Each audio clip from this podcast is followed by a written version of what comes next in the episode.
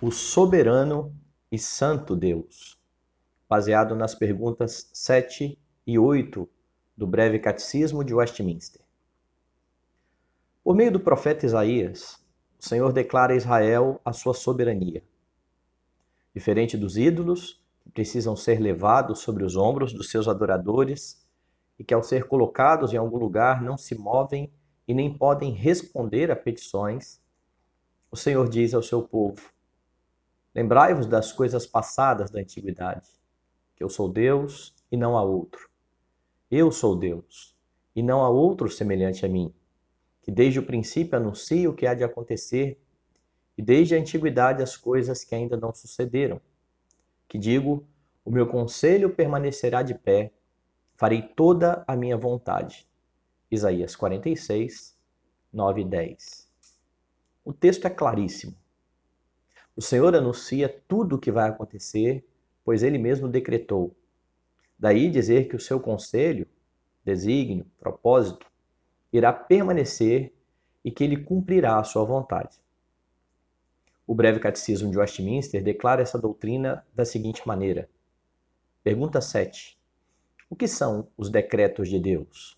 Resposta: Os decretos de Deus são o seu eterno propósito segundo o conselho da sua vontade, pelo qual, para sua própria glória, ele preordenou tudo o que acontece. Esta declaração bíblico-confessional deixa muitas pessoas, incluindo cristãos professos, desconfortáveis e inquietas. Uma das perguntas que automaticamente vem à mente é: quer dizer que as tragédias que acontecem ou os problemas que eu enfrento são vontade de Deus? Uma resposta breve seria um sonoro sim, pois, como afirma Davi no teu livro de Deus, foram escritos todos os meus dias, cada um deles escrito e determinado quando nenhum deles havia ainda. Salmo 139, 16. Entretanto, diante desta resposta, alguns irão recorrer à falácia de dizer que Deus então não é bom, pois deixa tragédias acontecerem com pessoas boas. E se ele é bom e não quer que elas aconteçam, ele não é todo-poderoso, pois não tem condição de impedi-las. Esta última conclusão, inclusive, foi a que chamou, chegou um famoso pastor brasileiro por ocasião do tsunami ocorrido na Ásia em 2006. Na ânsia de preservar a bondade de Deus, ele afirmou: Não aceito que Deus, para alcançar seu propósito, produza um sofrimento brutal em tanta gente miserável que não pediu para nascer na beira de uma praia paupérrima.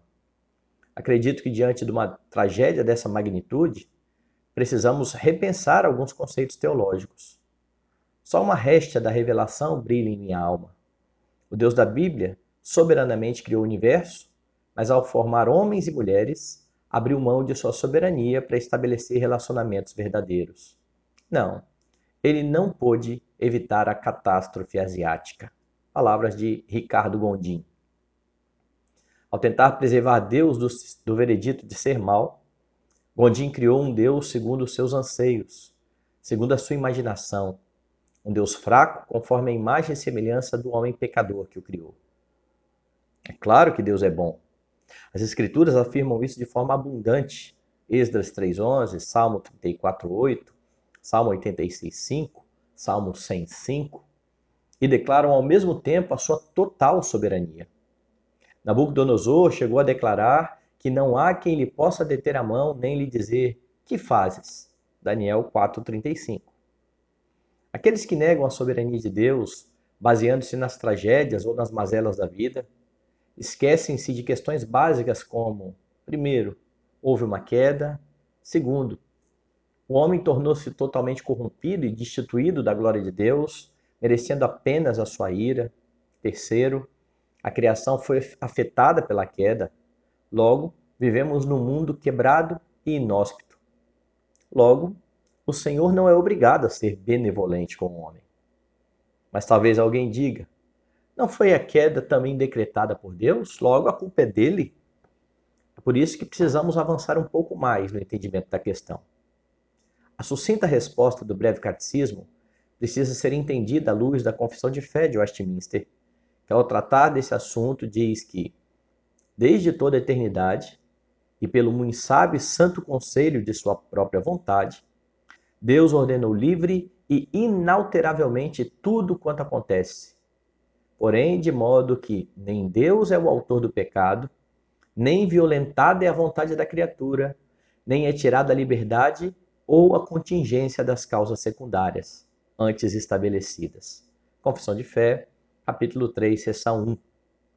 Ou seja, Deus é soberano e o homem é irresponsável. Aqui a próxima pergunta do breve catecismo nos ajuda um pouco mais. Pergunta 8. Como Deus executa os seus decretos? Resposta: Deus executa os seus decretos nas obras da criação e da providência. Isso quer dizer que Deus soberanamente criou, mas não só isso, ele também dirige todas as coisas em sua providência. É assim que o Senhor usa até mesmo os atos maus dos homens para cumprir os propósitos que ele mesmo estabeleceu. Pense em alguns exemplos bíblicos. Deus usou o pecado dos irmãos de José a fim de fazê-lo governador do Egito e assim salvar o povo da fome, preservando a linhagem do Messias.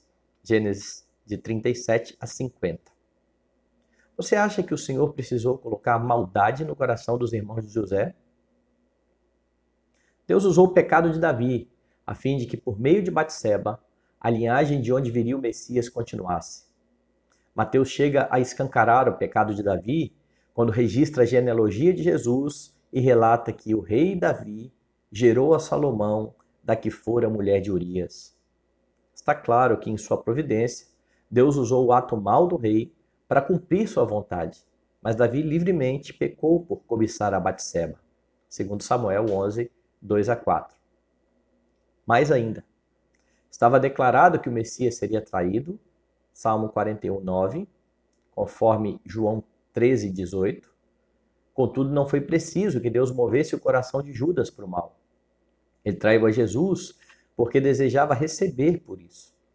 Judas amava o dinheiro e como tesoureiro dos apóstolos até roubava das ofertas. Mateus 26, 15, João 12, 6.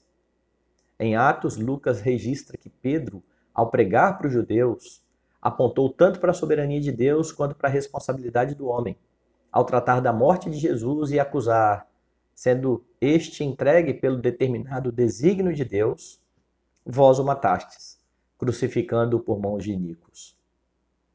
Tudo está decretado por Deus. E em sua providência ele leva a cabo o seu plano, usando inclusive os atos pecaminosos dos homens. Foi assim que ele cumpriu o seu plano de dar o seu filho em favor de pecadores. Não tivesse o Senhor usado o falso testemunho dos homens, Jesus não teria sido jamais condenado. Ele era justo.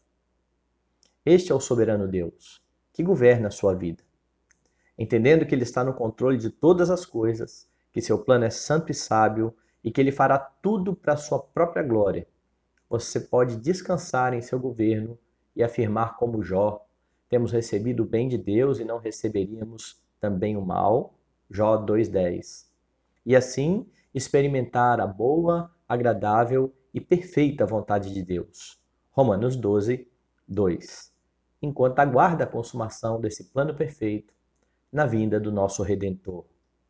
Eu sou o Milton Júnior, pastor da Igreja Presbiteriana da Praia do Canto, Vitória, Espírito Santo.